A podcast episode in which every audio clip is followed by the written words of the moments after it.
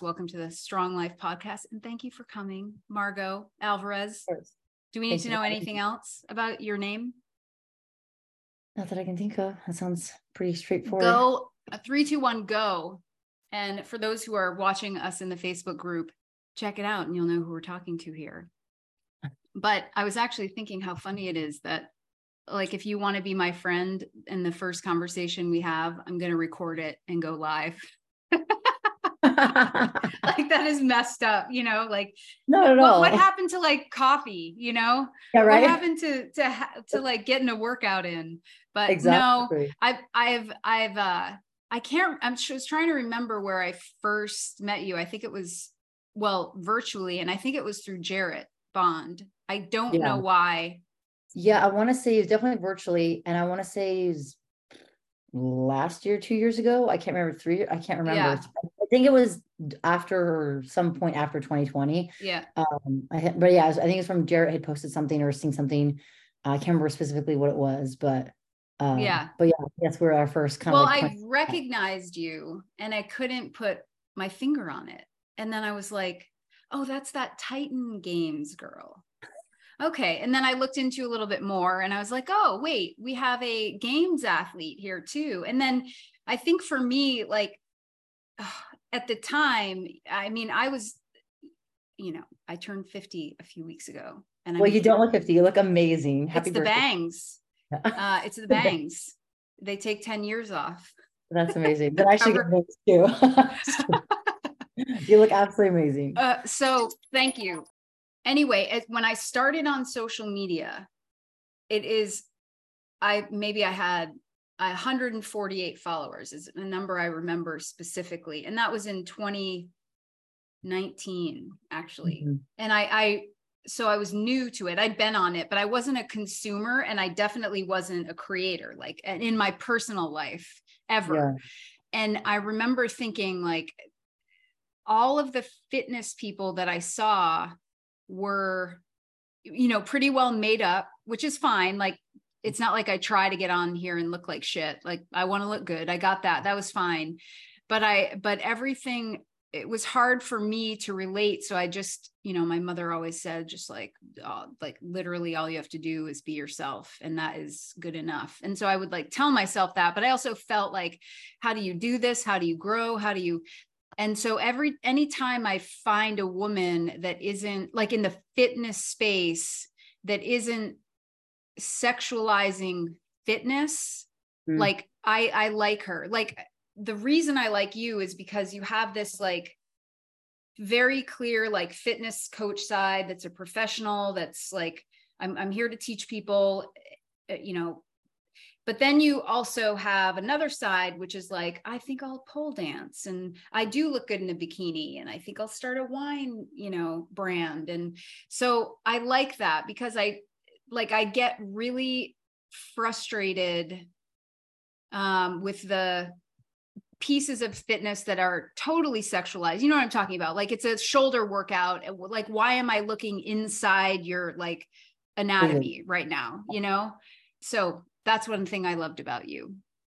Thank you. I think it, it and it is tough, especially these days on a platform where obviously anyone can access it from any place, and that's just not just Instagram, but Facebook, TikTok, LinkedIn. uh, I mean, uh, Snapchat, Twitter, whatever else, or X, whatever else is out there. But I think it's very important to like find that line. And it is there are people out there that definitely take it where they do sexualize it, or they do take it towards the TNA, and I get that sells, but at the same time, it's like what, what else is there? Is there anything else behind that top layer that you can utilize or have as a point that's going to help people either educate them, entertain them, or give them inspiration? And that's kind of been my basis is like, all right, how can I give some sort of educational component? How can I entertain them? Mhm. I'm not like super funny, like some people out there where they have like these meme pages and they make people laugh. But for me, it's like, all right, what kind of entertainment that I have that maybe can be helpful, or maybe I can highlight other people that are funny and then I like what they do. But then also, how can I give them the inspiration or the motivation or the say, hey, if she can do it, I can too. And just giving them that kind of confidence in within themselves. And that's the biggest thing now as I kind of move and evolve into different spaces is how can I do that on a platform where maybe I can't reach someone in person, but I can online. Um, but it's tough because it's a very, it's like it's like going into you know uh costco and you know you're trying to find this little pin or this little needle on the floor and you're like man there's so many even people it's like this billion dollar market or billion dollar place where you know you're trying to jump up and wave and say hey like let me show you my information let me show you my content it's such a saturated place but then that's where you have to say all right be true to who you are. I think it's really important stick to myself stick to my guns. I'm not going to change or try to do things differently that i don't resonate with because one that's not authentic but two people aren't going to like people can see that. People can re- even though it's a screen or even though it's a you know social media platform people like think because they're so inundated with it depending on the level of time you spend with it they can start to see are you real? Are you authentic? Are you you know kind of amplifying things that aren't really true i mean again i'm speaking for myself and what i've spent the time that i've spent on social media so far. So i think it's really important to be authentic and stay true to who you are. Yeah agreed. And maybe you know when i think about it it's like i'm you know at, at our age like we can handle that stuff.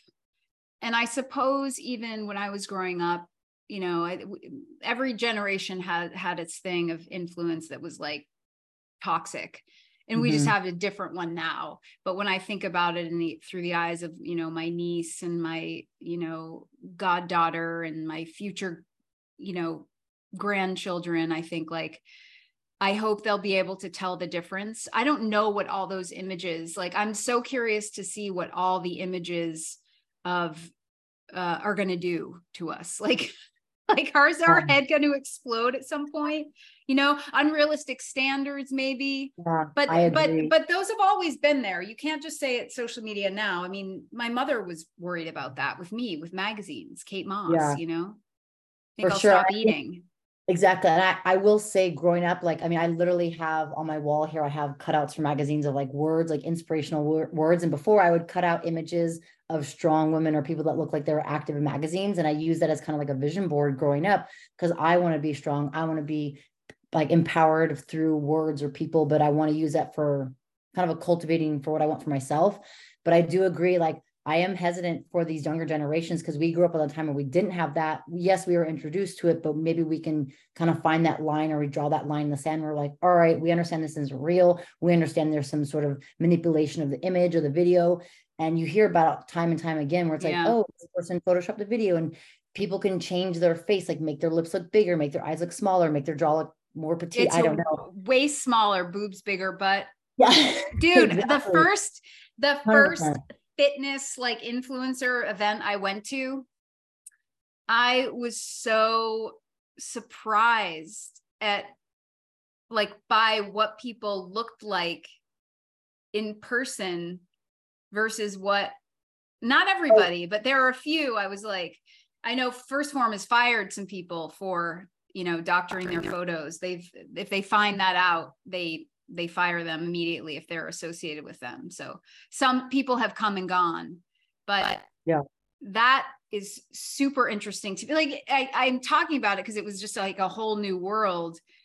And when I find somebody authentic, it's just like you said, it's you can you can just tell. It's like you're kind of in this sea of garbage, and then you're like, wait, I think that's a good like, oh, okay, no, this is good. This is good. All right, yeah. hang on to her. And you know, and you just keep like there are really great, authentic people out there you know? For sure. I agree. I think it's really important. And it's just like anything in life, you're going to have a lot of junk out there. You're going to have a lot of BS, but how do you filter through that?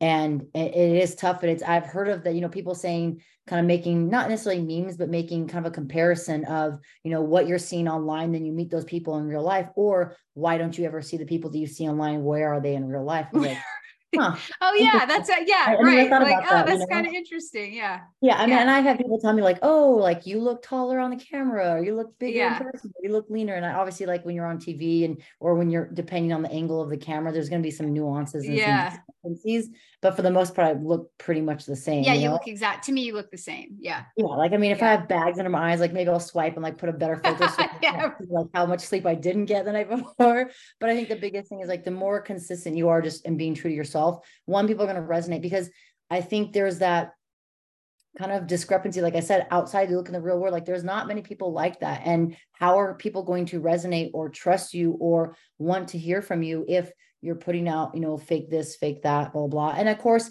there's ways to amplify um, your body. Obviously, there's a lot of uh, more like medical spa stuff or more like facial stuff where you can amplify and like, you know, make yourself look better. And I think that's fine. Like everyone's yeah, yeah.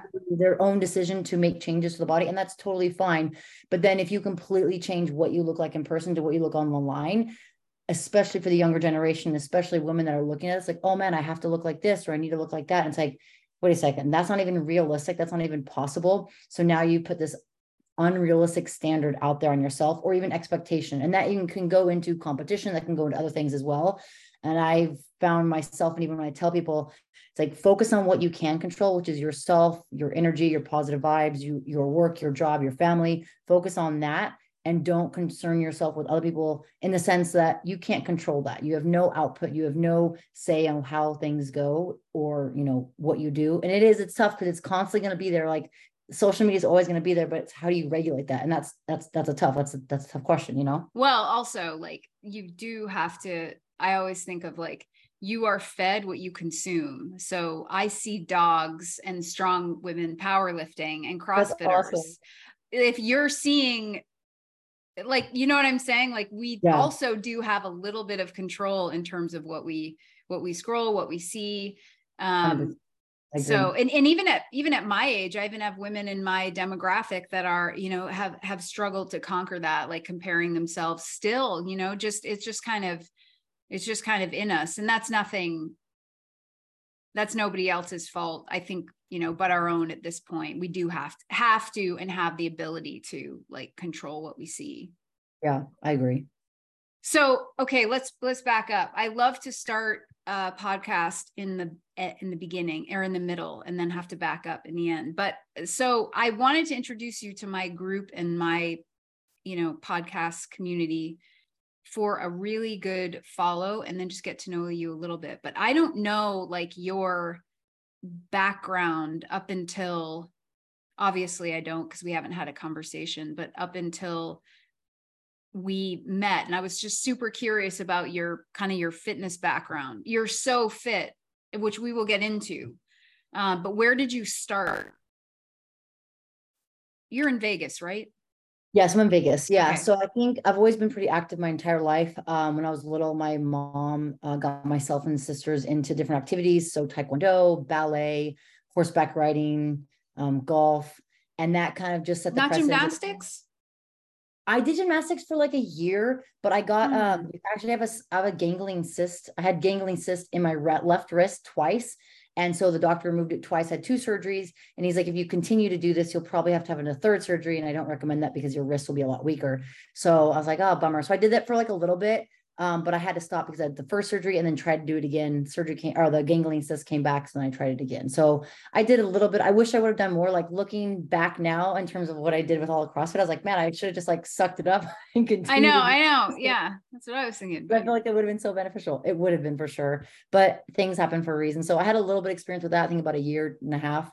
Um, didn't get to continue, but I had a variety of ex, um, kind of activities to do. I got to do a little bit of tennis when I was really little when we lived in California. And for me, just being active just kind of became part of my lifestyle. Once I got into high school, my parents encouraged me to focus on two sports. So I was doing like horseback riding, taekwondo, all those activities, and I loved it.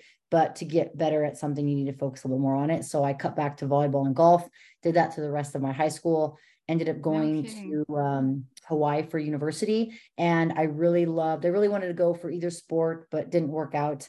And so I focused on study abroad. And during that time, I kind of started to get intriguing to fitness. I would go to the gym, I'd go on runs, I lived on campus for the first year. So, I mean, Hawaii was great area, great climate. So I started to like run like twice a day, like 15, 20 minutes, just getting into it. Um, and then I found my second year out there, I found outrigger canoe paddling. So it's like a six man, six woman boat. And then you have the AMA and essentially you have six people in the canoe. They have long and short races. The first year I did some short races. Um, and then the second year, uh, they have a long race. The longest one is the Na Wahine. It's where you paddle from the island of Molokai to the island of Oahu. So it's about 41 miles. And that was one of the most challenging physical and mental tests. Um, and so for me, it was just pushing myself, trying something different and something new. I think I was, that was my second, third year. So I think it was like 20, 19 or 20, I think. Yeah, I think it was 20 when I did that. Um, and again, I just liked something different, challenging, not only physically, but mentally. And that kind of was my activity while I was in Hawaii. And then when I left the university, I went to the Bay Area, moved there, and I knew I wanted to be in the health and fitness space. And so I just tried to figure out what I wanted to do, started as a marketing assistant, and then moved into membership and sales, and eventually found personal training.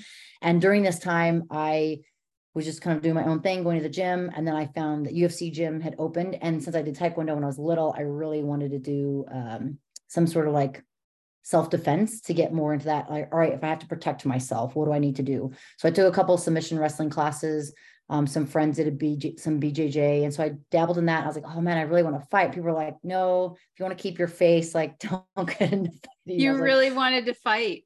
I did. I was kind of interested. I was like, well, maybe I can get into like, like kind of the UFC. Cause obviously I was really hyped at the time. This was 2008, 9, 10, I think. I think they opened in 2009, 2010. Now, were you, were you strength training at all during this time? So I was doing like dumbbell stuff. So I'd like yeah. look at magazines for workouts. And then when I became um, certified through NASM, I started doing a lot of training in terms of their modules and how they trained. And I really liked that. But it wasn't like anything barbell, like squats, deadlifts, anything. It was more like dumbbell stuff, um, reverse flies, front raises. Yeah, yeah, yeah. All that stuff. So it was not necessarily in terms of that types of strength training that I think of strength tra- training now. Um, and so it's kind of completely different. But I moved into that fight space and I really liked that because I wanted to focus on that aspect. A friend of mine, this was end of 2010, a couple friends that said, Hey, you should try CrossFit. You'd love it. I was like, eh, I don't know. I just joined this gym. I really want to do this. I really want to fight. Um, and then that, that kind of, I enjoyed that and it was great, but I didn't really move into the competing space of fighting. Uh, and then I, a friend of, of mine, that face. Yeah. Yeah. You can't, yeah, can't risk the face yeah, I was like, oh, I was like, okay. And people, but people were like making it sound really bad. I was like, oh, you're gonna have like, you know, eye issues and like socket issues. I was like, damn. I was like, I didn't know that. I mean, again, people are obviously telling the worst. Yeah, yeah. There's a sliding scale, we'll say. And then, um, anyway, so I heard about CrossFit and I was like, oh no, I passed on it. And then early 2011, some friends were like, you know, well, I'm gonna go check out this gym. I was like, cool, I'll go with you. And then I just fell in love with it. So to answer your question, long story short, I've always been active, always been involved in some sort of sport or activity. Kind of didn't start going to the gym until you know college, but I really liked it. I loved the outlet, I think. And then when my sister passed in 2008, I think it has amplified my way to find another outlet. And so for me, the outlet was, you know, running. I really got into running, did a couple half marathons and Spartan races and Tough Mudders right before CrossFit. And I think that was a way for me to cope with feelings and emotions and you know maybe i can't control or change the past but i can control and at least put my energy into exercise and fitness and hopefully have that be a better outlet than you know maybe going down a, a, a worse path of turning yeah. to drugs yeah. So i think it was really good. Um, obviously you still have to work through emotions like don't just like bury them underneath the chest or hide them underneath the you know your bed or whatever. So dealing with them is important. But i think for me fitness was a way to work with through that. And so when i found crossfit i think that's where that outlet of not only the physical but also the mental because it's you against yourself. Yes you're competing with people in classes and once you get to competition you're you're with or against the other competitors but ultimately it's you against yourself. And that mental aspect of how you talk to yourself what you tell yourself is huge because your body will absorb that and your body will respond to that in a good and bad way. And i think CrossFit kind of helped me with that because you know you're in your head or you're in your space for the most part when you're training or working out. Yeah so that that season of um emotional difficulty i'm sure um you know there's that old saying like poor you know what do we do with our feelings? We put them in our muscles. But um how did you how did you cope aside from fitness with loss like that? And we you go wherever you want. I mean i'm yeah. i'm you know. No i think that's a good question. I think um I think obviously the fitness and exercise was like my first outlet. And then the second outlet, I think journaling helped me and like write out my thoughts and emotions. I think as I got older and as time went by, talking about it and sharing my experience also helped me work through it. But then also understanding and learning, all right, how can I and I think I internalized it for a long, a long, a long time where mm-hmm. I took the thoughts and feelings and emotions. And I'm like, all right, well, I can't go back and save her. I can't go back and change what happened. But it's like, how can I you know, go forward and live forward through her, have her live through me, if that makes sense. So I think I try to kind of absorb her passing, absorb her spirit and say, all right, she's no longer here, but I'm going to live for her. So I'm going to hopefully do the things that she would like to do or continue to live mm. life because I know that's what she wanted. And I mm. think that I had a dream right after she passed because um, it was my last semester of school. So I flew back from mm. um, Hawaii back to Montana. And I think her coming to me, my dream, telling me, you know, I can't come in, but it's okay. I think that was kind of a, um, know, a way to communicate to me and saying, hey, like I'm no longer here. I can no longer be present. I'm no longer in this world, but I'm going to be okay. I think that was maybe a little bit of a underlying solace for me where it's like, all right, no matter how much I'm struggling or how much I'm trying to get over this, hopefully that message will kind of resonate with me and still stick with me as I continue forward, knowing that she'll be okay. So now I need to focus on me to meet, make sure I'm okay. Yeah. Wow. That's pretty powerful. I mean, not everybody has stories like that that can put uh, what you have here in perspective. You know, yeah. I mean, that's such a unique thing for you to go through. And you were young. Yeah, yeah. I 22. Yeah, I was 22. She was 20. Then my youngest sister, Remy, was 18. So, yeah. yeah, it was obviously you don't expect or plan for that. I mean, just that's life anywhere. Um, but I think I really tried to, obviously, the first few years were difficult, kind of figuring out my way and what I want to do. And then I think as I got older, I learned to process a little bit, a little bit more, at least look back and understand, all right, cool, what was I working through or what was I struggling with?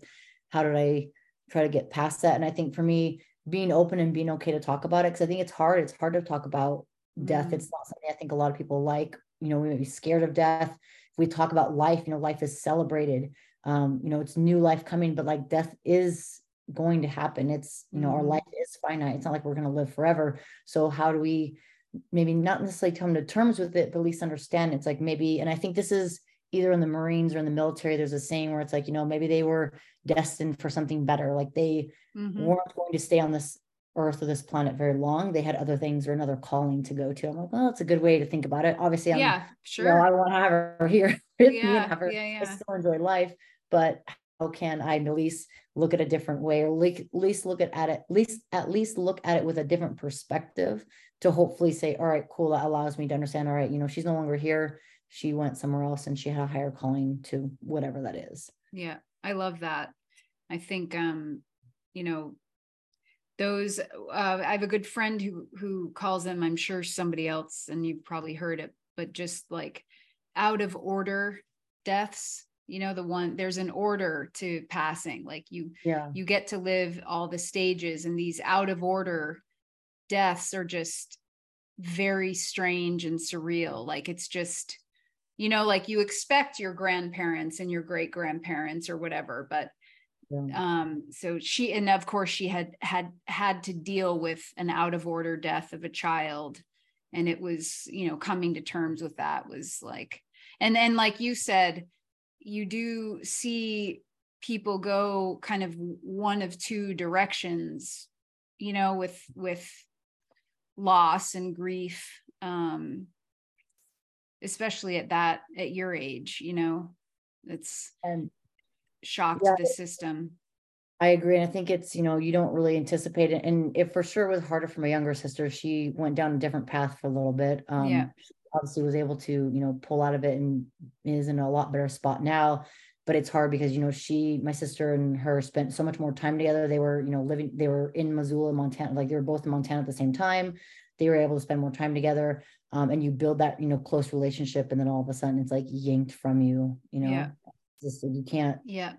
really process it and i think that was what she struggled with at first um, and for a while but eh, she obviously got better. But again when you're young i think one i think you think you're invincible. I know there's times you're like oh everything's fine. I'm not nothing's gonna ever touch me. And then something like that happens and you're like holy crap. But you know it makes you stop and pause and kind of right. reassess a little bit. Right. Yeah. So thank you for sharing that. I i had i've i saw a couple things uh but you know I wasn't sure of the whole story, so um, I appreciate that. And and I mean, what a what an age to to have to go through that. It sounds like you used it as I don't know some fuel. Yeah. So when you just jumping ahead back into CrossFit, when you started CrossFit and you were hooked, I think I started the first CrossFit class I did was, I think it was like 2011. I mean, it was, it was, nice. it was like early. And, um, I remember loving it too. My neighbor opened a local gym, which is still there. Um, might have, I feel like it was even longer than that. Um, my boss at the time was like, "Oh, you got to try this." And and at the time, there weren't really any gym, many gyms. It was more like you could go to this website and get the WOD you know, the WOD the workout of the day, and then like everybody across the country was doing that or something like that. It Was it like that was where he told me to go? You got to go to this website.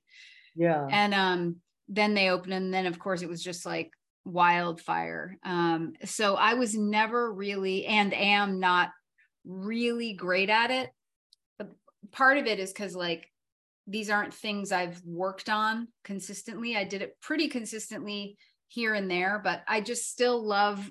I mean, it is the true definition of strength and conditioning, number one. Um, but I loved probably the same things you loved. Like at the time, the community was great. We, you know, it was like new, and we just it was like a couple years where you know everybody was super dedicated and then new gyms started opening and things started fracturing and you know um yeah. the drama kicked in and all that started to happen and and uh, people left coaches started new gyms but i still love to go now in fact have you been to Westchase crossfit Westchase yes that's um what's her name goes there. I competed with her. I'm totally spacing. Um, or at least she used to be there. So I've never physically been there. It's in um. Okay, yeah, it's it's 30 minutes for me. But I noticed that you. I, I followed the page and I noticed you followed them too. I was like, oh, I wonder if she's been there. Yeah, so I haven't yeah. been there, but um, I'm totally spacing. But I competed one uh, with one of the girls for a couple of years when she was based out of there. Yeah, um, there's some really incredible athletes in there. Yeah, there's, I mean, amazing gyms, and I think again, like you said, like in 2011, it, it was very grassroots. Even before that, yeah, you know, like 8, 9, 10. But 2011 for sure is grassroots, and it's like you tell you like, oh, I, you know, I go to this CrossFit gym. People like, what's CrossFit? So now people like, oh, I've heard of it or I've seen it. But back then, it was more kind of underground um and it's it's for sure changed but like yeah I, for me it's like going to that first class i was i just dropped in for a class with a friend of mine and it was like burpees it was burpees and snatches and back then they didn't have any 35 pound bars it was just a 45 pound bar and so like my right thumb's a little shorter so trying to hook grip hook grip the bar i was like this is impossible it hurts my thumb um but i just remember thinking i was like this is so hard but i was like i love it i felt so exhilarated and breathing so hard. It was such a different way of training. I mean, at that time I was doing lots of running and training for a half marathon. And I was like, this is completely not totally different. Yeah, totally different. But I was like, after that, I was like, I signed up for the elements classes and I was like, let's go. Okay. So you had to learn. I, I'm like so curious about because I also think there are a lot of misconceptions about this. I'm curious about your day one. Like I started CrossFit, I love it how how did you find your way to the games? Yeah. Like, so what is that leap? And I don't care if it takes 10 minutes. I'm just curious. No, okay, I'll try. Yeah, I'll try not to drag it out. no, do um, it. yeah, so that, that was the first class. I want to say that was like end of February, beginning of March. I want to say end of February 2011. And then I signed up for the elements classes. And I think I went in two or three days kind of in that week um, for the elements class. And then the next week started, I did like the, I think there was four elements classes. I I couldn't make the fourth one, I think, so I made three, and I just absolutely loved it. I love the challenge. I love everything about it. And so, um, the Open started that first year, like in terms of the competition, online competition, and I was like, oh yeah, I was like, I'll sign up fine. Like competition, no big deal. Like cool. It's like, and the first workout was double unders and uh, snatches, and I could not double under for the life of me. I'll have a picture have to share with you. I was so mad. I was screaming and yelling. It was like 5 a.m. in the morning. I had one of the coaches judge me, and I did that workout. I want to say three times. I was traveling to Hawaii in 2011 with some friends, and uh, I dropped in and did one of the workouts there, like trying to do double unders. And so for me, it was just like something that I couldn't do. So I'm like, well, I'm going to try as hard as I can to get there. And so that was kind of like the first couple weeks. And I just, I literally, when they say that Kool Aid CrossFit drinking person, oh, I, you yeah, were that girl. Like, yeah. Oh, 100%. Oh. All right, oh. this video. Oh my gosh, there's a video from the 2011 games that I did when Reebok had a video booth there at the end of the games. My voice is gone. I can barely talk. Um, but I'm like, CrossFit's life. I eat it, I breathe it. I'm like, I look back, I'm like, oh, this is so embarrassing. but I just had so you were like you were like the cl- cliche of all. Oh, yeah, CrossFit, cliche, crazy CrossFitter, like right? Shorts, it was horrible, but it was good because I again I loved it. Yeah. Uh, and so the first that first month after my first month of taking classes and getting into it, I signed up for the mobility certificate with Kelly Starrett. I did that in San Diego, and I was like, man, I was like, I really want to like I want to do more, learn more. And I was like, well, I want to coach. Like I had said, essentially, I've been a personal trainer before, and then I stopped the personal training and then got a marketing coordinator position with a healthcare company based out of Oakland. And they were planning to continue on. And then about halfway through the year, they're like, you know, we're going to move back to Boston because their head office was in Boston. And I was thinking, oh, well, I'll go back there and start the personal training and find a CrossFit gym. I was like, well, if I like this so much and I love it and I want to do more of this, why don't I just stay here and focus on that? So I decided, all right, well, I'll get back into personal training. I'll become a coach. And to become a coach, you need your level one. So I signed up for my level one certificate in June of that year. And I'd signed up to volunteer at the SoCal regionals the following week. And so I was super excited and actually told one of the trainers at my level one, it was in Pleasanton, Hollis Molloy. I told him, I was like, I was like, I'm going to go to the CrossFit games. I want to compete. He's like, oh yeah, that's great. Cool. Nice. Yeah, Margaux. And it's funny because fast forward numbers of years later, when I was working on seminar staff, he's like, out of all the people that told me they were going to go to the CrossFit games, you, you actually, yeah, you actually went. Well, you, and you I, I know there's that. a couple handful of stories like that. I think, um, yeah, with Noah Ohlsen and then, um, employee spacing, the guy who just won the games this year. Oh uh, yeah, was a volunteer back in yeah. 2016. Yeah, yeah, his uh, story uh, yeah, is very similar. So there are a handful of us that have you know came from right. volunteer to compete, but uh, I again just like really wanted to do it, really loved it. So I was like, all right, I got my level one certificate, uh, certificate. Then I went into the SoCal regionals, volunteered there. And I remember seeing Katie Hogan. It gives me goosebumps. Katie Hogan, Becca Voigt, and Chris Clever, kind of like the Valley Girls back in the day. Mm-hmm. They were taking the field, and it literally gives me goosebumps. So they were taking the field for that max thruster for their kind of ladder to go through is like how much weight you can thruster. And seeing them on the field, I was like, and it still gives me goosebumps. I'm getting like waves of goosebumps right now. But I was too. Like, it must be like I I was like, I want to compete. I want to do what they're doing. These women are badass. I was like, I want to do that. And so when I got back from that, I was like, all right, I'm gonna. I volunteered for the the games for the CrossFit Games that year. I uh, talked to Angel, and we of connected, and I got to volunteer. I got to help out the Rogue staff um, with well, things that your outside volunteers were allowed to help with, and then volunteer the games. And seeing those athletes at that level, I was like, I want to do this. I want to be here. Like it's so amazing to see these athletes here the teams, the individuals. I was like, I want to do this. And so after that, I was like, I'm gonna go to the CrossFit Games. And when my job was like, hey, we're going to Boston, I was like, nope, gonna stay here. I'll, you know, I'll, contract until you find a new person, uh, and just decided to focus on competing. Wow. I let go of my bit, my my job I had. Like my my dad was like, all right, well, what are you gonna do? I was like, I don't know, I'll figure it out. I was like, I like I'm gonna train.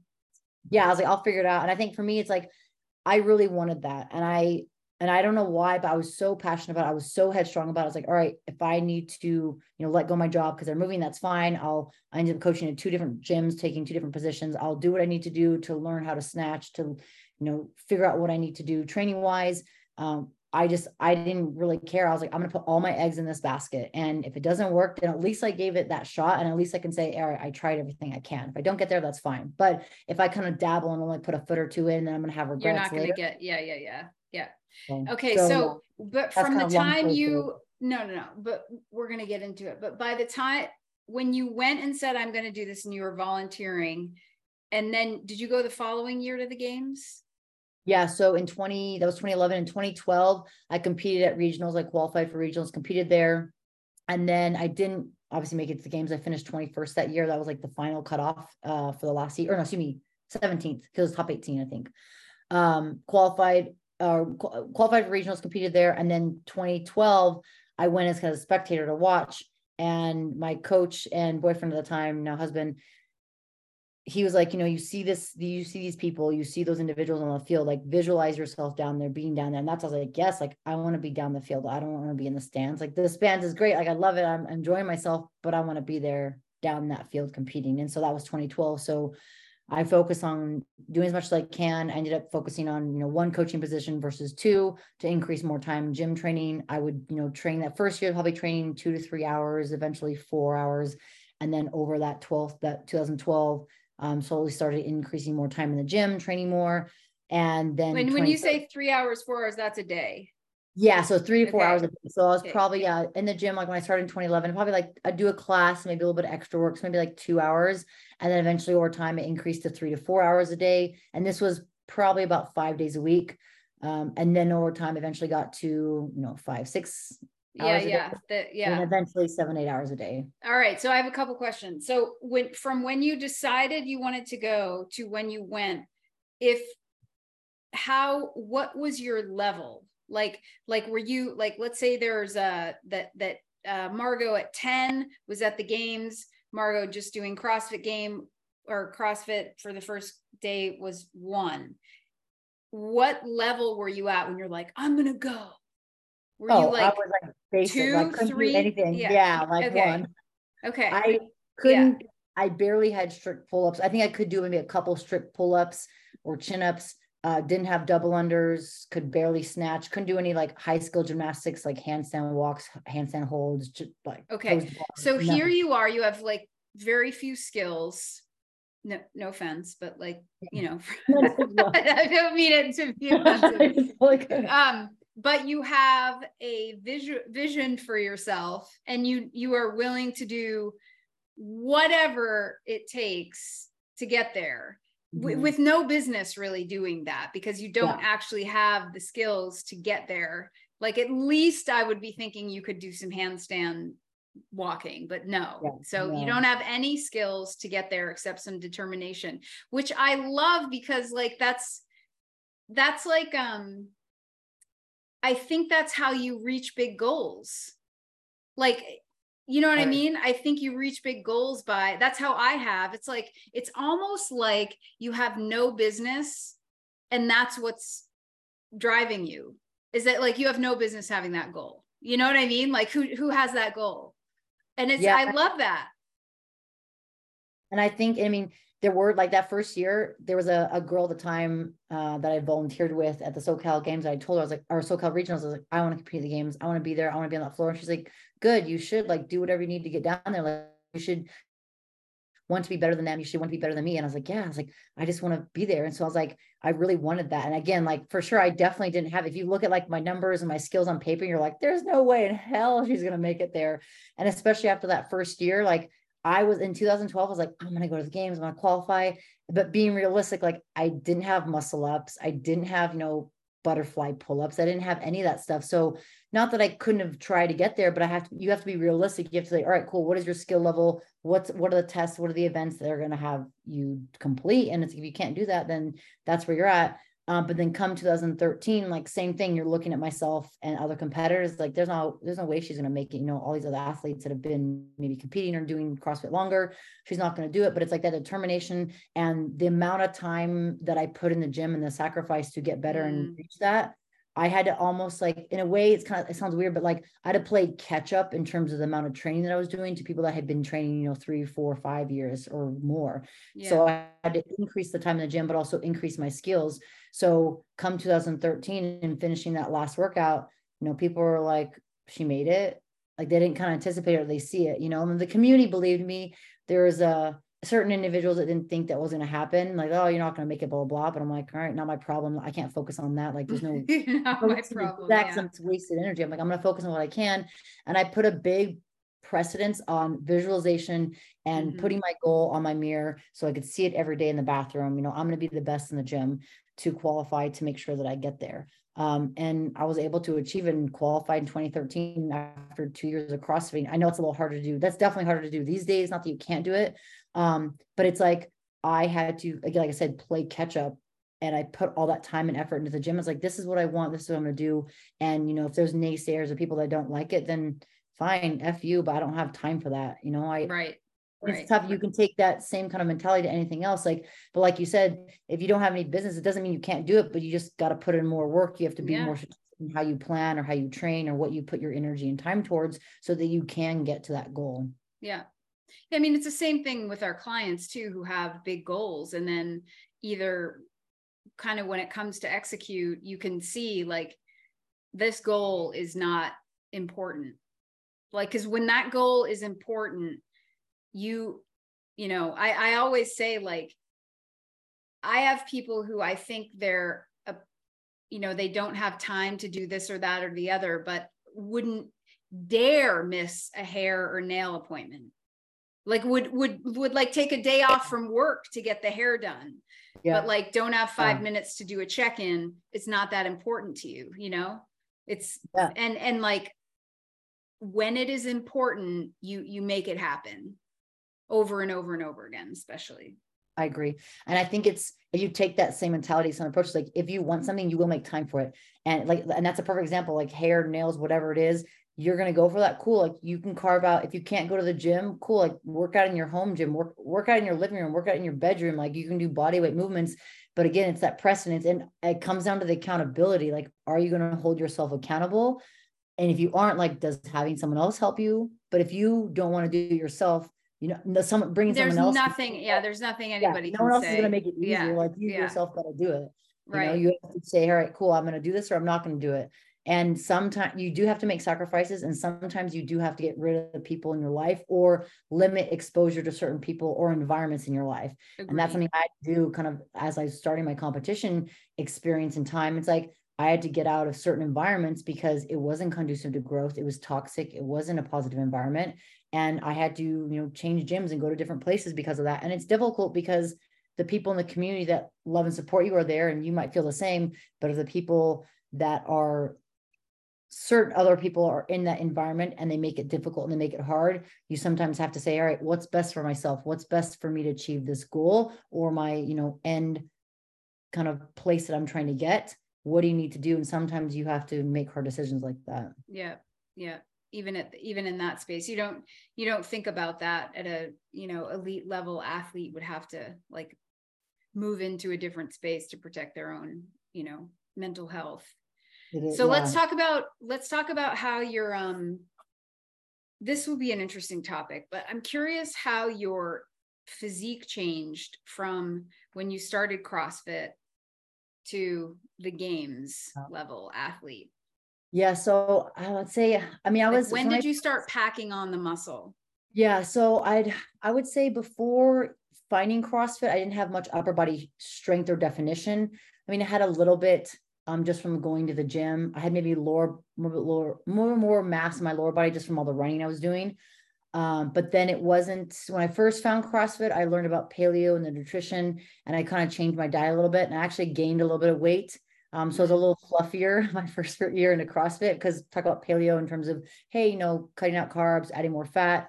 Um, so I was eating probably more than what I needed to sustain my body weight. So I started adding a little bit of weight. But then as I started changing kind of that first year when I met my now husband and he was my coach as well. We started talking about nutrition because I was getting really bad uh, exercise induced migraines because I was mm. eating little to no carbs. And obviously with CrossFit, you need a lot of carbs. Paleo makes no sense. That was such a strange phase. Yeah. And I think, yeah. I mean, nutrition is a very rabbit, very big rabbit hole to go down. I think it can be beneficial for some people, but not necessarily in the CrossFit space. I think, especially competition, we'll say, because competition, I mean, at one point I was eating 300 to 350 grams of carbs a day. Yeah. Make yeah. sure I'm fueling for my performance. So we changed the nutrition and started introducing more carbs, cutting back on the amount of fats I was eating. And that's when my body started to change a little bit. It took a while, I'd say about a good solid year, nine yeah. months to a year. Um, and that's where I started to get a little more definition. So probably like 2013 leaned out a little bit more. And then as the years went on, um, I built more muscle and obviously more, I was eating more protein, making sure I was more balanced my diet. It became more natural. And I think just like anything else, as you have more repetitions under your belt, your body's going to start to refine and utilize that better. So it wasn't probably until like 13, 14 where I started to add a little more muscle. And then 15, 16, 17, 2015, 16, 17, where things got a little more defined. Cause I'll find old pictures and I'm like, oh, my arms look a little thinner than, than I thought they were. Um, right, just right, right. That was my definition. And it's funny because I look back to like, you know, 2008, I'm like, whoa, my arms are hella skinny. but again, right. perspective. right. Um, and so yeah, so I wouldn't say I like I think 2018 was probably where I had like the most muscle on me, just because I was competing as an individual, six to seven, eight hours a day in the gym, five to six days a week, and that was you know my job. I was still teaching seminars, but it was very minimal um, the weekends when I was out or out when I was in competition. Um, so that's probably where I had the most muscle mass in my body, and then I decided to stop competing as an individual, kind of moved into the team space, still had the muscle, but it wasn't as much because I was decreasing my training to like four to five hours a day. Right. So I think that's really interesting. I want to talk about that because I I think I have people send me pictures of kind of games athletes physiques and I think it's really important people understand those physiques aren't built with CrossFit for a CrossFit affiliate class four times a week. That is yeah. not and but but people don't and and games athletes aren't going to a CrossFit class and that that's it. Like yeah, this is a totally different level. Six hours of training. I've, dan bailey you know dan bailey. Yeah he awesome. talked about that a little bit this summer. I was kind of picking his brain about like how many actual hours and he was saying it's about probably an average of six hours a day. Like obviously you're not doing six hours of straight work but it's a yeah. it's a it's a full-time job for sure 100% and i think it's and i've i've seen individuals and people come up to me, they're like, oh my gosh, you know, like I love the way you look. Like I want your arms. Then I've had other people come up, you know, in a gym, like, oh my gosh, I want to start CrossFit, but I don't want to get bulky like you. I'm like, I mean, I, I have to laugh. don't like, worry, don't I'm not offended. Yeah. yeah, exactly. People are like, oh, your arms are so big. I'm like, all right, cool. Yeah, easy. Um, yeah. I mean, like, I get, I mean, I think sometimes, you know, like what they're thinking and what they're saying. I know. So it doesn't, I'm like, oh, I, I'll, I'll let that one pass. It's right. fine. I won't, um, I won't but, go back to my desire to fight and punch exactly, in the face. Exactly. Like that's a decision I'm going to just pass. Um, but yeah, I think it's like, people think like, oh my gosh, I don't get bulky. I'm like, it takes a lot of protein and it takes a lot of time repetition to get there. So you're over years, over, over years. years. Like, and it's yeah. people, people ask me like, how long is it taking? I'm like, well, to be completely honest, it's a good solid like 10 to 11, 12 yeah. years, you know? Yeah. And like, and of course, yes, I had a little bit of a base there, but it's like, I obviously increased a lot of training in a handful of years, handful of two years. So obviously what I'm going to have and what you're going to have is going to be drastically different. And also depends on your height and your weight and also your obviously big parts of nutrition. But I think there is that huge misconception where like, oh my gosh, I'm going to lift weights and I'm going to get bulky. I'm like, no, it's not going to happen. But I think it's hard because I think either society or magazines or people or whoever's around in that environment, they start to hear those things and they continue to tell them those things. And it's like, no, you have to break that and it was funny. I was just talking to another coach uh, this morning and even yesterday, uh, the whole concept of like weight too. It's like, oh, the scale's not changing. I'm like, it's it's hard because it's like getting them to understand, but have to also understanding that like for the past 10 and 12 years, even growing up for myself, it's like, oh, what's the number on the scale? It's like, well, that isn't the only determining factor. There's a lot of other things that you can measure, like your measurements on your body or how you feel in your clothes. What are your energy levels like? There's so many other things that come into play but people get this like, oh, I, I lift with a dumbbell or a barbell and like all of a sudden to pop out like muscles everywhere. I'm like, no, not yeah, gonna don't happen. don't worry. Exactly. Don't worry, don't- mom. Yeah, my mom is like worried. I'm like, yeah, I think you'll be all right. I think you'll be. And and there's some people that like really love it. They want to look like that. And I think people sometimes will tell me like, all right, well, you know, I want to have definition, but I don't want to look too manly. I'm like, okay, well, you're not going to do that. It's going to be near impossible. But I think also people have this misconception. It's like, oh, well, I don't want to look like a physique bodybuilder. I'm like, well, you're not because you're gonna have a completely different routine. They're taking different stuff. They're on a different plan. Like that's completely different. But it's if for some reason it gets all blended into one pot. I think of fitness and it's all like in this like boiling pot together. Right. Like there's so many different things that come into play, but it's getting people to understand and hear, but also educate them and saying, hey, it's gonna take a little while. It's gonna be different. And as a coach, trying to communicate that some people can be receptive to it and other people won't be. And like you said it's that kind of the honesty and that accountability aspect is like do you find this important? Mm. okay yes you do. Do you understand that it will take multitude of years months to get there? Yes you do. Okay great. So then that fear component kind of comes out of it. But i think it depending on the individual takes time or it takes reps of hearing that. Yeah i mean i think i think if we say to uh, our people train like you want to get huge you'll probably end up looking like you want to look. Like you yeah. know what i mean? You you that's will not you like you have to train like a like arnold and you'll look and and years too. It is years. It is uh training years and i love what can happen to like muscle and definition is like you get that more mature muscle. It's like that dense yeah. you know thick. It's like it's not going anywhere you know? Um wow. it's and I, yeah it's a beautiful thing.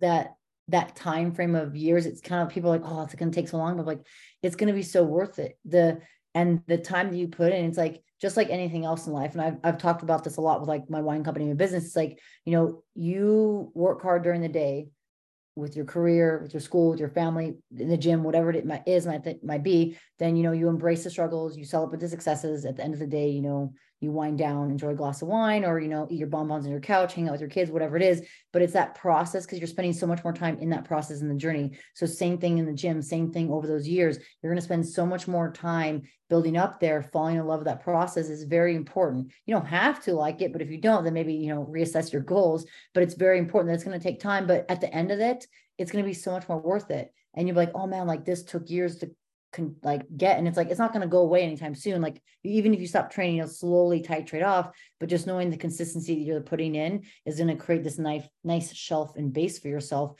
for yourself as you get older.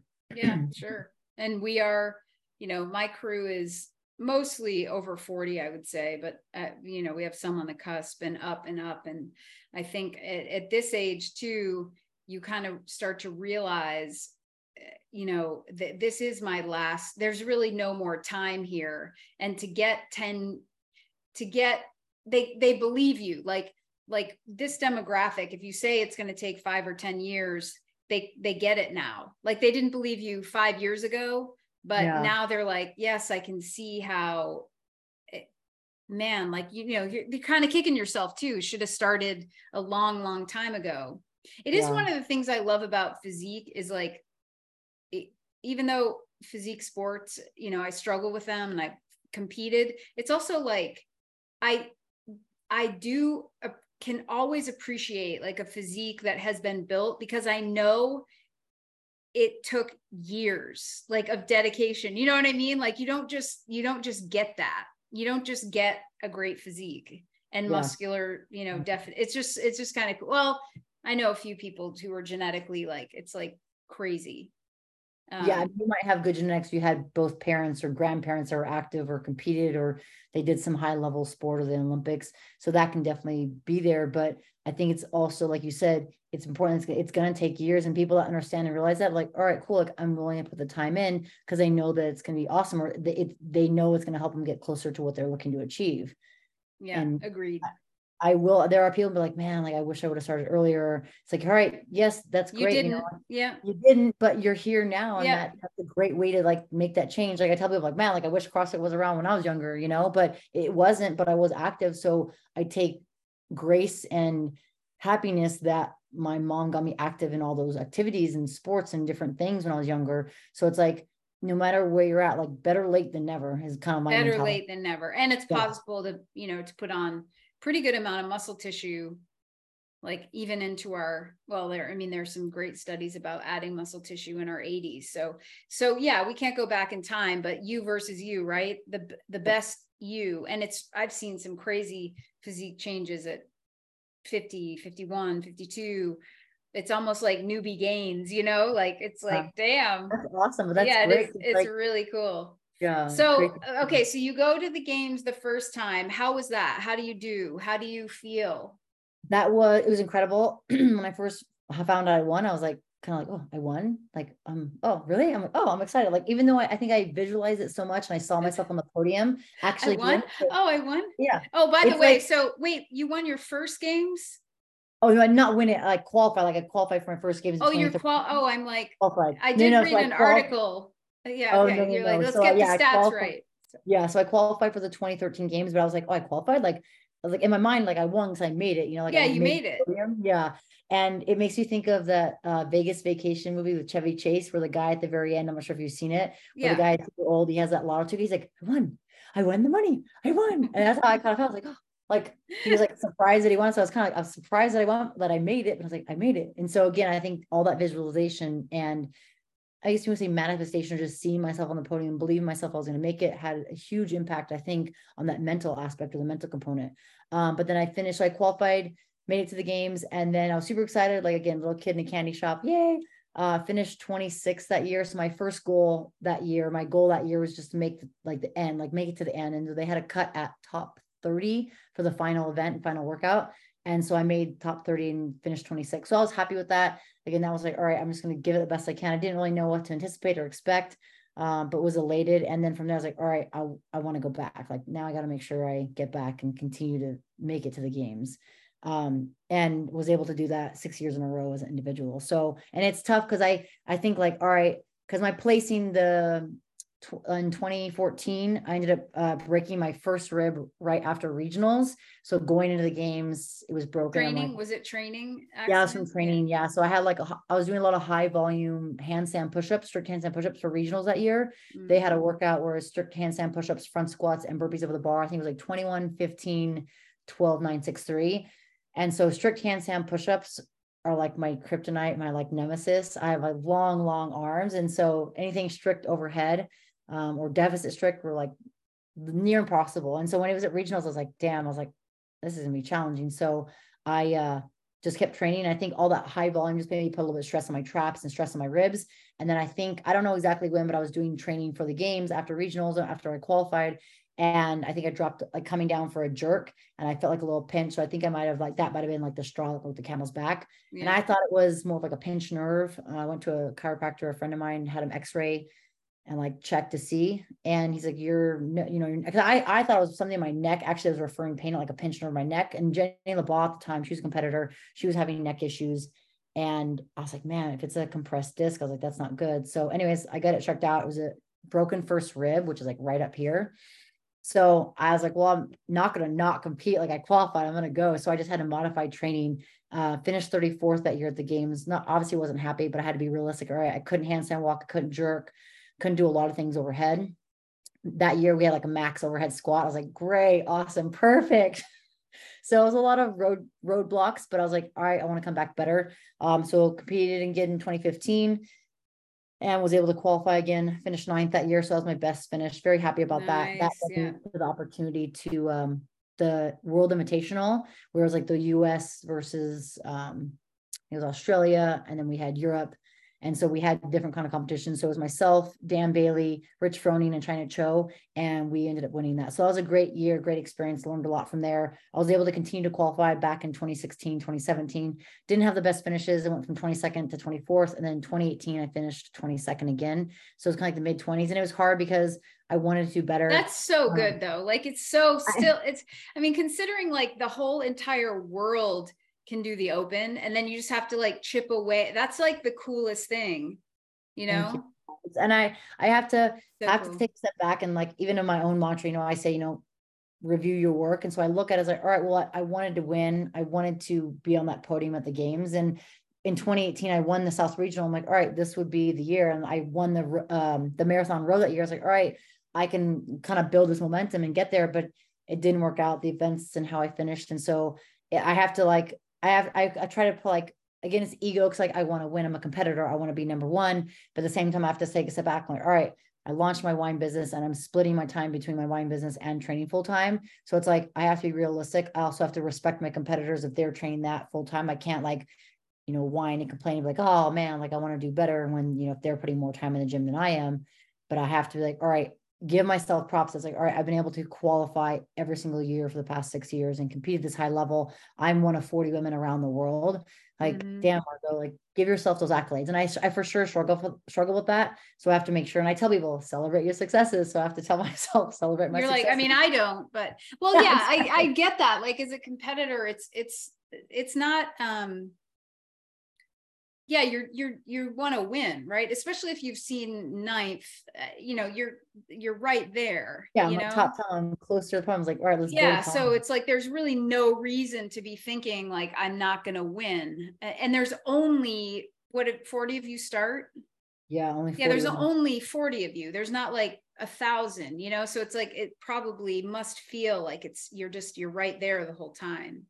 Yeah and like every event depending on you know how it's like what it has or you know what the competition is going to go and you can't control outside factors obviously right. i can't control the workouts and how the other competitors do but i can't control myself and of course like i've have i've had like i had a toe infection and a stomach bug in 2016 so it's like all right, there's no, but there's no asterisks like next to your name, like, oh, like, you know, I threw up right before events or I had a toe infection or blah, blah, blah. Like, but it's just the severity, like the reality of the situation of you can't always control everything that's going to mm-hmm. happen, but you can try to make the best of it, you know? An asterisk so, would be nice. Like, yeah, exactly. Would have like won. Broken first I, yeah, I would have won, except I have a, these, these ailments Yeah. Yeah. But I, I think for myself, like you're just learning, you know, what I learned for my sister passing and understanding, you know, how life is not guaranteed. We're not going to have tomorrow, next week, next month. I always try to make sure I go there with like, yes, I'm going to do the best as possible. Yes, I want to win. I also am going to make sure I make the most of this experience because I'm not guaranteed to qualify next year. I'm not guaranteed to come back, you know, whether something happens with life or injury or whatever. I mean, you're trying to compete at a high level. So there's always new people coming in, maybe athletes or competitors going out but it's like to continue to repeat so many years back to back it's challenging it's difficult but you have to be like all right what is your goal? How do you improve upon that? How do you reflect? How do you adapt or change and do what you need to do to get better? And so i try to do it to the best of my ability every single year. And i'm so grateful for that chapter of my life because it introduced me to so many different people. I was able to push myself physically mentally emotionally to do different places. And it's also also opened opened a lot of doors to other avenues and paths um, and so again, grateful for it. And obviously I wish I always compete and do better in that in that aspect. But I learned a lot and I'm grateful for those memories because there are so many people that busted their ass to get there and you know never did. Never did. So what is uh how do you think uh, the, the, games have changed? Like when you look at it now, are you like, oh man, I would never, I, I couldn't even qualify now as the athlete I was, or I mean, and that happens with sports, right? Like people yeah. just level up, they push they push the limits you know um yeah i think it's i mean i think it's changed for sure in terms of kind of the the age and the time from when i was competing to what it is now. The um, the community for me was always a big point not only in classes in the gym but also just in com- competition anything. Like we wouldn't as athletes you know without the competitor or without the com- community without people in the stands like what is it? It's just people working out in this arena. Like it is kind of funny, actually. People coming support, like yeah. it wouldn't be what it was or what it is without them. And for me, that was super important. And I and it's I think someone the other day had mentioned or a couple weeks ago, I was talking to someone else, and like the kind of the time frame that myself and some other competitors were competing at. It's kind of like the people joked it was like the golden age of mm. CrossFit competition. And I don't know. I mean, I can't, I mean, I, I would say, yeah, that sounds good to me. I like that. I agree. Um, but I think there has been some changes and evolutions and things that have, I mean, change is guaranteed no matter what's going to happen. But there sure has been some changes in terms of like the programming or like the sponsors mm. of people and how it's developed and how it's grown. I haven't been back since 20 19 like i haven't been to the like to, to watch or to compete or be in any realms since 2019 so it's been what four years now um there has definitely been some changes obviously different level of athletes the athletes are getting younger and younger i've noticed yeah but again people have yeah, been doing wow. CrossFit now for I mean, people are 17, 18. I'm like, that like makes no sense. Like that defies everything I know about like strength capabilities like these 17 year olds like that just makes no sense to i don't even i can't wrap my brain around that yeah and i so i remember this was back in i want to say the early 2000s like 2011 20, 29 2009 2010 and i was talking to one of my friends and she was saying she did a lot of like triathletes um, longer endurance and she was saying a lot of women in their mid 30s that's kind of when they peak within like the triathlete yeah. Realm or like long runs, swim, yeah, cycling. I'd agree. Like, that makes yeah. sense. Yeah. I was like, that's great. I was like, I could totally see that, you know, mid late 30s. But I think if you take that to CrossFit, it's a different type of training, but also these kids or these individuals that are, you know, in their late teens, 17, 18, or 19, they did this when they was re- when they were really young. And I think if you look at it in terms of a mechanic standpoint of what they're learning at a young age, it's just like in a way learning a language. Kids are way easier to pick up a language than they are adults. Like we can do it, but it's a lot easier when you're younger because your brain's still formulating, your body's a little more pliable, like silly putty. And so I think when they're learning with PVC pipes or light loads, they're able to build and they're able to kind of take advantage of the at the point where, where their hormones are thriving or raging and their body's changing and they're so absorbing this up at a younger age What's the longevity going to be like that? We won't know until we get there, until more time passes. But I just feel like with the younger kids, like they've had, you know, 10, 20 years. Mal O'Brien, I think she's 18 or 19, but she's been doing this since she was like eight or nine, I think. So she's had almost 10 years of doing this. And I mean, I look at myself doing 10 years, my body's adapted. I'm, I can do things more meticulously. I can not do it for a while, then pick it right back up, minus some cobwebs, right? Because yeah. I've done so many repetitions of that so it is interesting. It is the landscape for sure. The competition is changing. Yeah. And i just from my, my perspective like all right what's going to happen with those athletes as they go along later in life? And not so much physically but mentally. And i, I don't know mal o'brien. I just know that she didn't compete this year. She stepped away i think for personal reasons or whatever mm-hmm, she needs mm-hmm. herself. But i think it's going to be more the mental component and the mental mm-hmm. aspect of how are you handling this at such a young age? Not just her but anyone that's younger how are you handling the competition or the expectations or the environment that you're in and it's like if you're putting this high level of competition in at that young age and you're not able to handle it mentally and there's a lot of comparison or expectations whether mm-hmm. it's other people or yourself that you're placing on yourself mm-hmm. how is that going to evolve as time goes on yeah I mean, and the the training volume uh, you know i mean i guess it makes sense right if you're young you've got gymnastics moves you have you don't have quite the fear you you you have uh you don't have the the mental blocks you know you can kind of just go for it mm-hmm. uh, i don't know i think like one of my good friends was a, a you know olympic trial swimmer and she trained mornings noon night that was her whole life um she still does it now but um that obsession like suited her in a way. There was like seemingly no downside to her spending her time doing that, except she developed incredible, uh, like basically like competition. Um, she she started to just choke, just absolutely choke on her races. Couldn't compete. Like you know what I like she was good enough she was fast enough but it, it, she started to like she just she just couldn't get there mentally like the too much pressure that she was applying on herself probably nobody necessarily applying it to her although she was an in, in competitive swimmer in college and that was again her life but kind of yeah. reminds me of those athletes like where at some point they just kind of crack of course many will make it through and it will be like this great you know thing that they had the opportunity to do but um you know it it's it just the youth and the strength is crazy to me at such a young age but that's a good point. Like they're getting under pvc pipes and learning those movements. Yeah. then add load feed them right get the training volume and you know.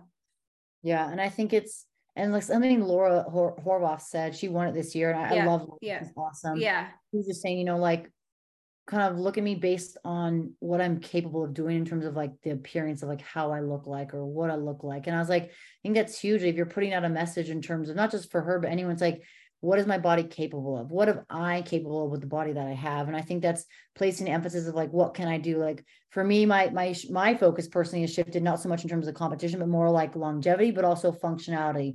You know i'm prepping for a hunt. I want to make sure that if i have to go on a long hike in the mountains to go hunt i need to make sure that i have the endurance the leg strength and the cardiovascular endurance and the recovery to do this. So my shift is focus and again depending on the individual and we're all our own person but it's like what is your goal? What is your focus?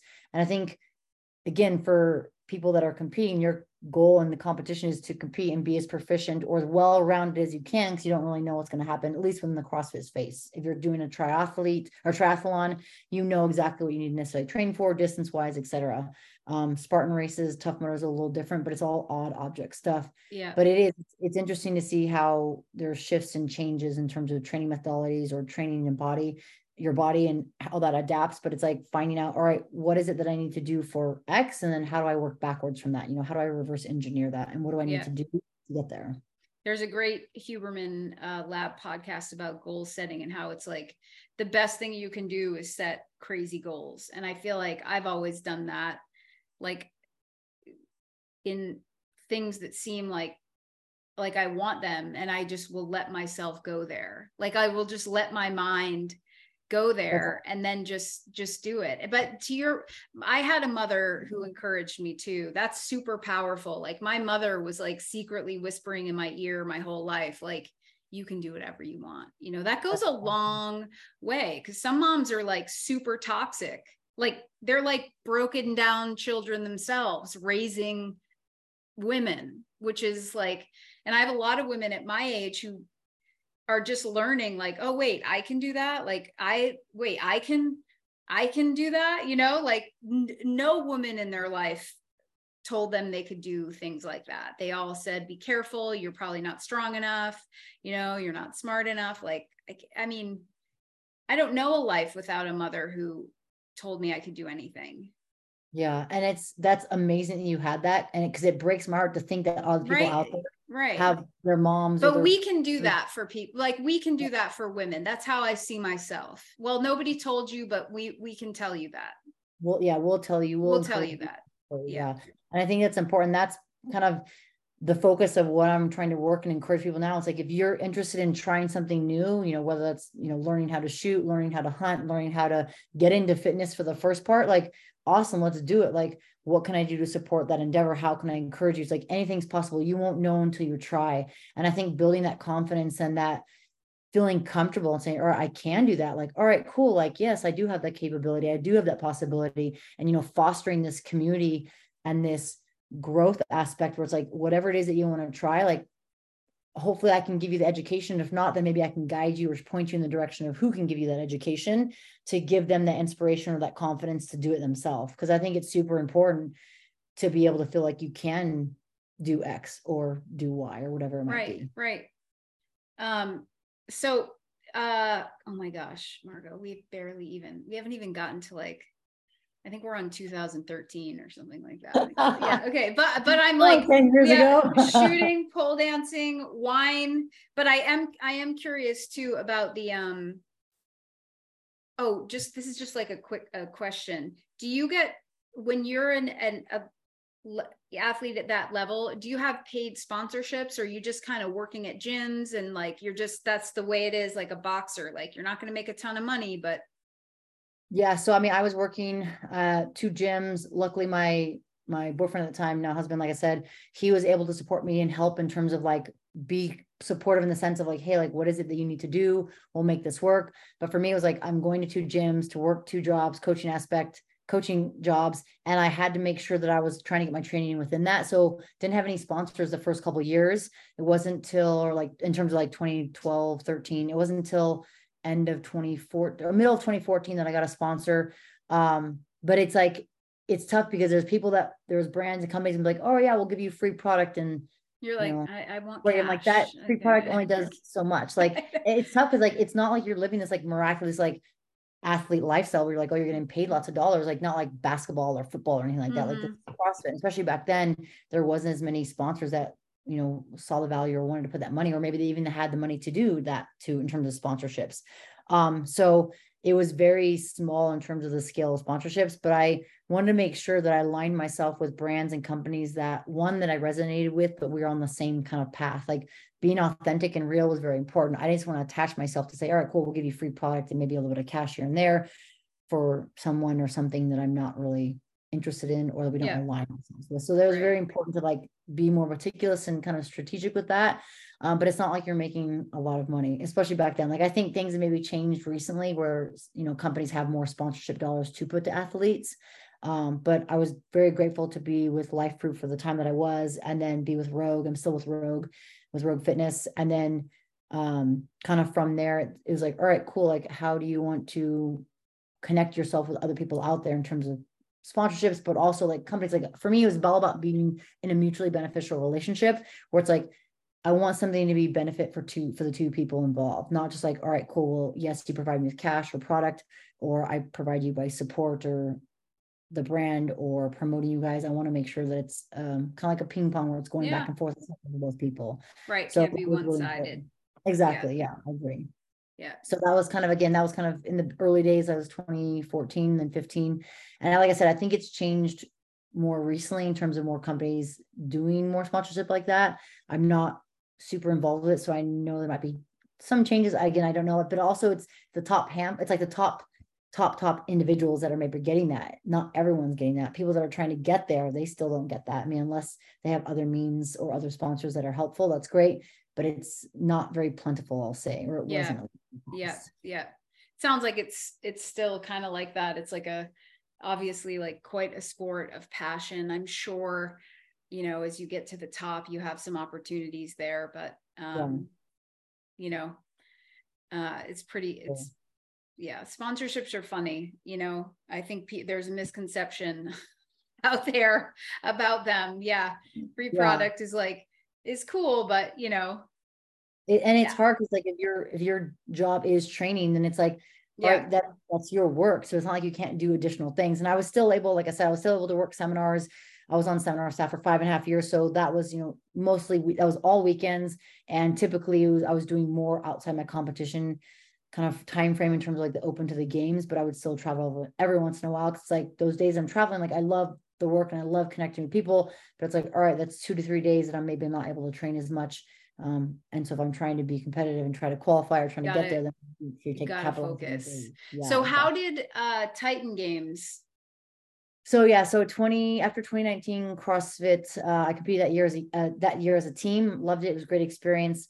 Um, and I was like, all right, you know, I think I'm gonna move different space. I had done Ninja Warrior that March of 2019, so I got Oh, selected for that. That was a really cool experience. Um, How did you get there? Like, how did Um, that happen? so How does that happen? the casting team had found me on, on social media. I want to say it was on Instagram, and they reached out to me the end of 2018. And so I applied, put a video, and then I got selected to go in 2019. So that was an awesome experience. That was out in LA in um, um, Universal Studios kind of area and Burbank area. So I did that and then did the team competition, did my last individual competition with the Rogue Invitational and then CrossFit Games team. And then end of 2019, the same casting team that did uh, did American Ninja Warrior was doing the Titan Games. And so they reached out to me. They're like, hey, you know, we're doing this new show. And I was like, oh, this is a little bit more up my alleyway. I was like, lift heavy things, pull things versus flying in the air or, flying in the air with my arms. So I was like, all right, I applied, put a video in and got selected. So I was really excited for that. And then did the prelims early 2020. So they had, I think there was like 30 women, 30 men. Uh, went down to LA, did kind of like an interaction. I think they wanted to see us in person to see how we Yeah. interact, how our personalities are, but also how our fitness would be in terms of different like events that they had. Uh, and then I got selected and it was top 18, like 18 women, 18 men they picked. And so I got to be one of them. So I was like super excited for that. I was like, all right, this is gonna be more fun. I loved Ninja, but again, this is a little more up my alleyway. And then at the end of 2020 or end of January 2020, we all went down to um, Georgia. We, we did all filming down there. We were down there for like two and a half, three weeks, and we did it all at once. So Oh, I was really excited, happy to be picked for that. Obviously, incredible experience. I loved it. Met really cool people. There was a handful that that were CrossFitters, um, like Matt Chan. He obviously competed as well. And so being able to see him walking down the hallway in the hotel, was like, "What are you doing here?" I was like, "That's cool." Um, but yeah, I really liked it because it was a little more odd object training. We didn't really know what we are going to have. They had different events for different people. Not all of us did the same competition. This was the second year. So I think they made some modifications from the first year. They had segmented it out to like the west side, like the west coast, the east coast, and like central. So then we had more opportunities because the first season it was like, you know, you do one event. If you win, you continue on. If you lose, you're out. So this time they did it kind of the best out of three if you get the three. So if myself and my competitor were going against and I won one event, we did another round, a different event. If she won one, then we'd go into the third round. But I see. so it's kind of like the best out of three. But if you win the first two, then you know you continue on. So I won the first two events for uh, my matchup and then continued on. So it was a really cool experience. I loved it. We still keep in touch. We have a group like the Titan Games group chat. Um, not everyone kind of keeps in touch, but for the major- more majority part of it, um, most of us keep in touch and connect with each other. We've had That some like hilarious. over the years, so it's been cool. Can but it was can people still see the game somewhere? Are they yeah available? so they yeah oops i'm sorry my computer There's um that thing. they, uh yeah it was a notification um you can go to youtube and like if you google you um like titan games season two and my name then i'll pop up. I don't think they have the story part on youtube. I think it's just like the competition like the actual event. Um the story was cool obviously because it gives insight to us- us as individuals and where we're at.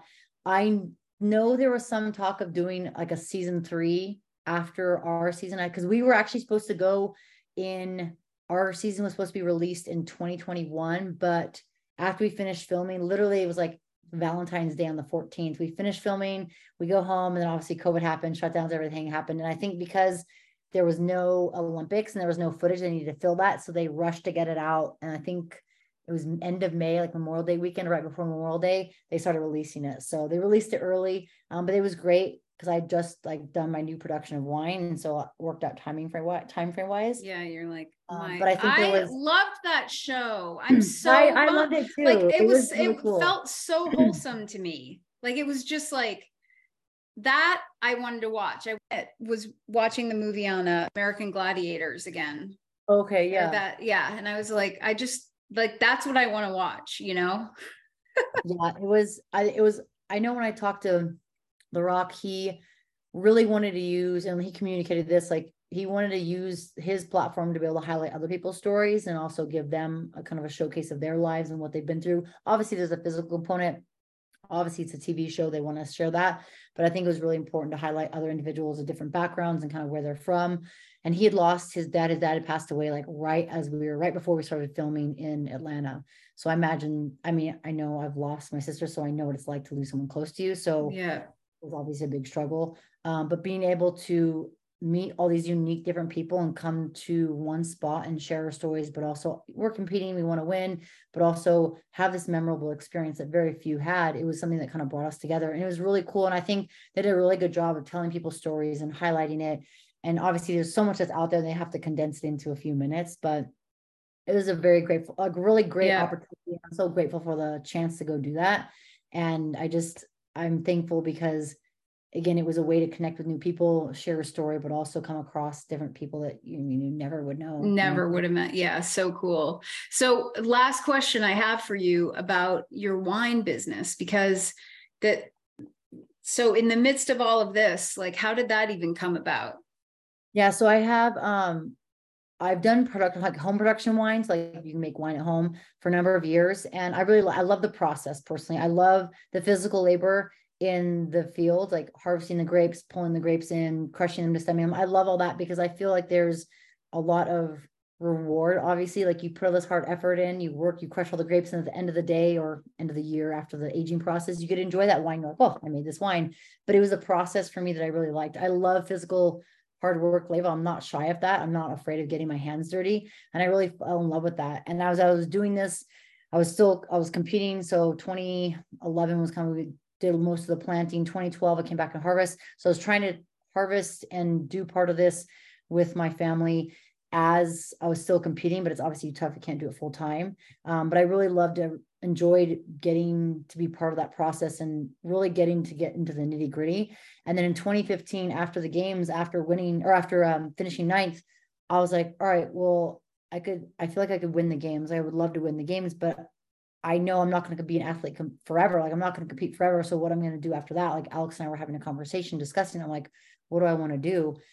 And I was like, well, I, I love fitness and I love wine. If I can blend the two together, no pun intended, and like build a business off of this, like that'd be great. But I was like, there's a lot, probably a lot of nuances. I have to look into the legalities.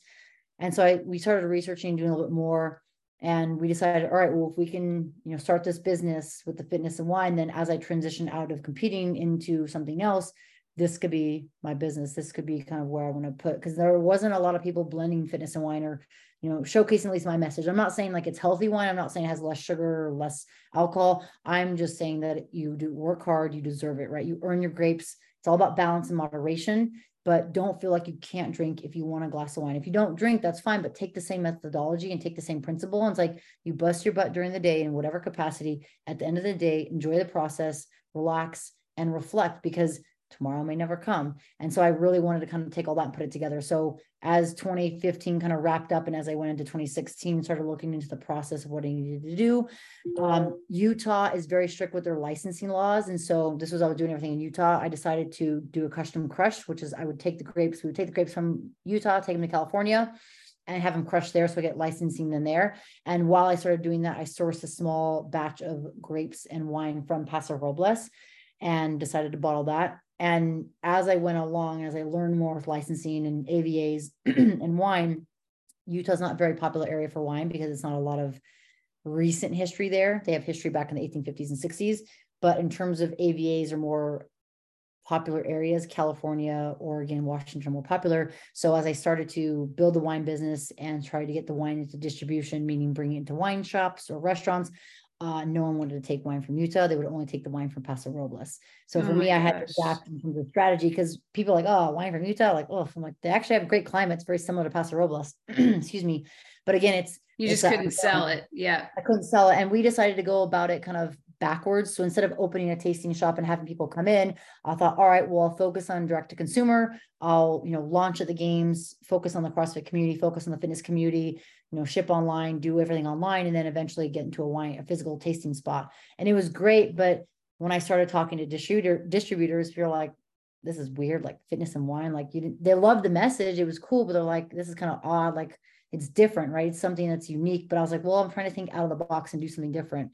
And so the first couple years, I continued to harvest and continue to take the grapes from California or from uh, Utah to California.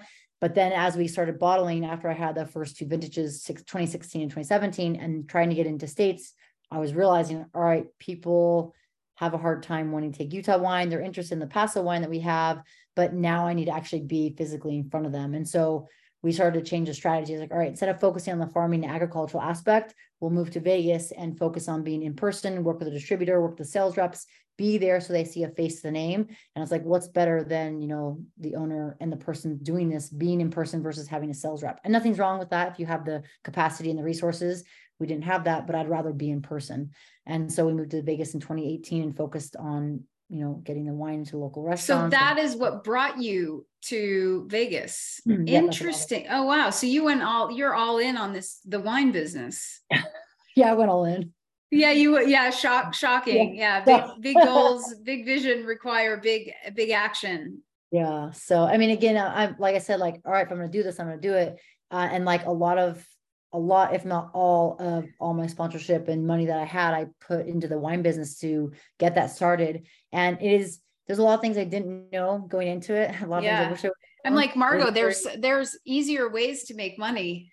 oh, 100%. The wine. You know what I mean? Yeah. Like, like, Let me you, tell you that. Right. Like you were like, how do I increase complexity? You know, like it's, oh, but, but 100%. it's a passion. Like that would be a theme for you though, would be to follow your passion, passion, and just yeah. do it. Yeah. And it's funny because people like there's a joke in the wine industry and they say, you know, if you want to make a million dollars in the wine industry, you need to start with five million. I'm like, yeah, great, cool. I wish I would. Yeah, I wish, yeah. Or I poured everything into it.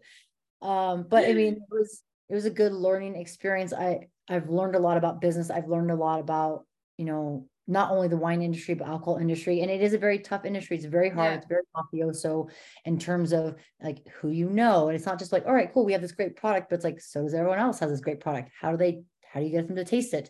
How do you get into wine shops? Price point production volume how much are you bringing in? How much are you producing? So much detail. So many like i have a great story and people love the message and people love what i'm sharing but it's like all right i talked to you know Southern Glazer's and in, in, california and they're like i love the message i love what you're doing but you know we don't talk to anybody or we don't really do any business with anyone under 10,000 cases i'm like great awesome well i'll come back well, it'll just be me and with my wine in my trunk exactly. the trunk of my car yeah so we've had to be very um, well you have to persist i mean you yeah, just have to persist sure. very persistent yeah.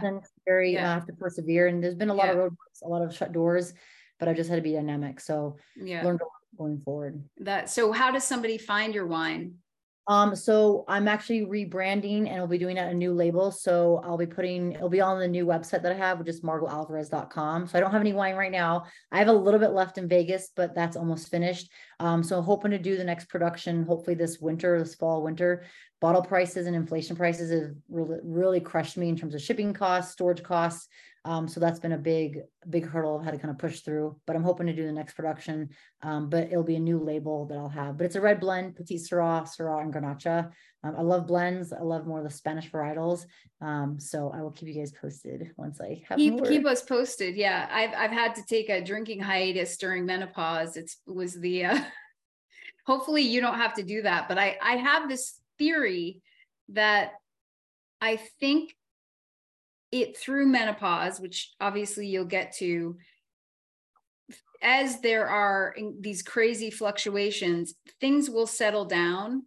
Yeah. And I think normal, like the the lack of balance I have to have right now by probably anybody's standards to be able to like do really well is incredible. So I think I'm hoping once things stabilize again, there can be a little bit more balance. So um, but every once in a while, I enjoy a glass of wine. So it would be fun to have. I mean, it's fun to know somebody who's done that. And I think we all, at least in my community, like to support women doing cool shit. So For sure. Um, Yeah, definitely. I'll keep you posted once I get more. I'll send you some. Yeah, well, I'm sure everyone watching here will be following you when it's over and we'll this will we'll post this probably at the end of this week but um I could talk to you for hours but I know I've got this is like 90 minutes in. Awesome. Um, it I takes a so while. fast. What's that? Yeah, it went by so fast. I loved our time. Well, it like I yeah, I was going to also ask you about. I did I did have another question cuz you know, I signed up for a strongman competition here in Oh, Tampa. yeah. Just like uh, one of my classmates um he does them cuz I'm I'm down here getting my graduate degree and he was like a couple months ago he's like you should do this. And I'm like, "All right, you know, meh, nah, I don't want to be like that's not the type of like I'm not going for strong woman vibes here." Yeah. But then uh, my really good friend Hannah Jones did one, and I was like, okay, all right. And then he's like, just come look at the events and come train. So I went to his house yesterday, did some training, which was terrible, but like I could do, I could, I could do the weight requirements. I could Yeah. pull the vehicle. Like it was so much fun. Have you ever done one? No, I really want to do one. I really want to do a strongman competition. That one, like I really think you should do this one in November. I I I was messaging 1st Phorm and I was like, you guys should come sponsor this. I'll That's send you the awesome. Yeah, details. send me the information if I can look into it. That'd be awesome. but uh, like, well, no, because so you'll cool. win and No, and- yeah. But the I- movements are so interesting. Have you done any of those? Have you done like a I've log done- press? I've done, yeah, I've done some log press, like Done- log yeah. I've done some of that. I've done, I haven't like pulled necessarily a truck. Um, I mean, there's a lot of You odds. could. I, I would love all that stuff, but I, I do. I love a lot of odd object fun stuff. A lot. I've done a lot of yoke carries. Those are a lot of fun. I love those. I feel like that would be really fun. I've never done it before, but he Oh, had the yoke and there's a yoke at the, but I feel like those things I would be good at. I don't know why. And I was, I surprised brute- myself. It's more brute strength where it's like you just got to pick something up and move it. Right. it. And Cool. momentum. So like power and momentum. And those Mhm. are a couple things I want to learn. So I'm super excited. I'm hoping a bunch of women come to that one. Uh, but I will send you the information. Definitely. Send me the I information. feel I'll like- because. I I know I've seen you at Summer Smash now a couple times, and I every time I see you, you're running around with something heavy. Is it a sandbag or something? You know. It's like That's you're funny. you're just you're a sucker for competition, heavy, awkward stuff. different. Yeah, Yeah, let's go. yeah. so what do you what do you think is the most important like takeaway from somebody listening to this that you could give them?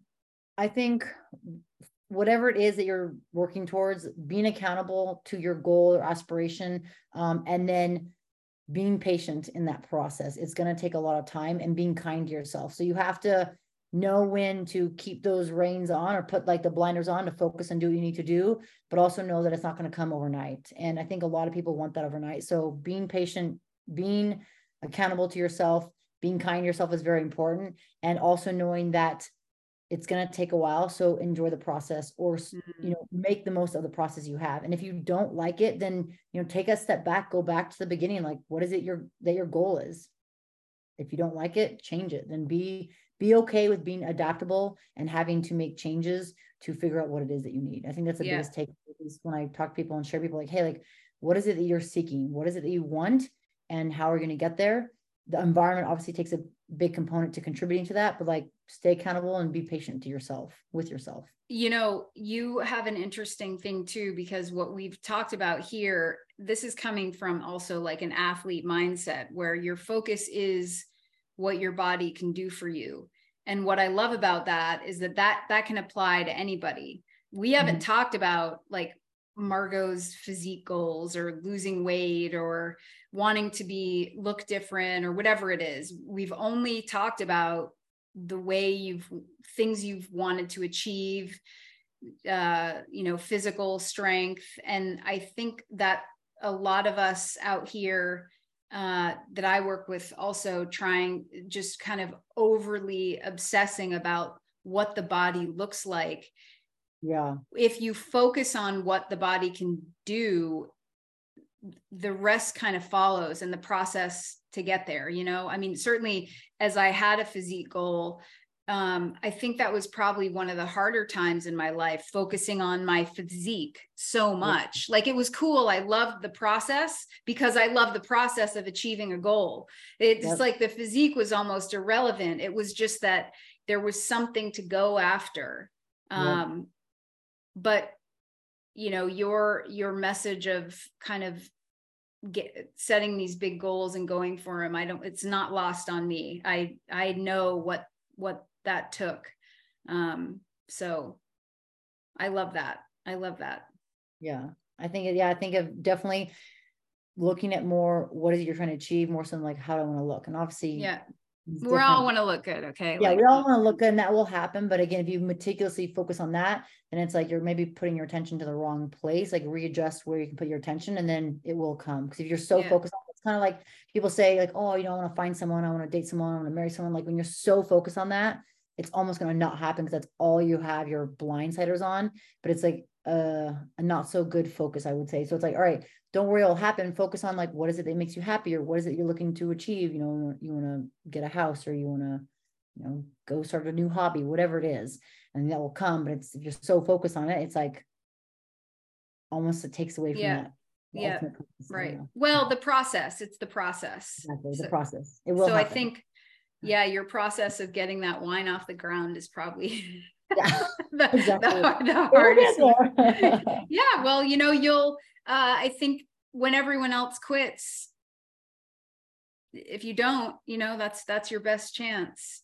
Yep exactly. So um, well thank you for being so generous with your time. of course. thank I you appreciate so much. I appreciate it. it. This is amazing. I i really yeah. Yeah i mean it's it's always good for us to be able to share our stories especially as a super elite athlete and you know describing what it took to get there. That's really it's just fun to hear thank you I've well good luck with everything thank you i hope to I'll see you send you come down there send me that information for sure. i know i know you never know you yeah. never know but don't come to this one because I, I you're not we'll be it's a strange thing with the weight class so but anyway, thank yes, you so much. Of course. Give Margaux a follow. We'll put her, uh, we'll put your details in the show notes and all that. And thank you so much. Awesome. Of course. Hope you have a great day. You too.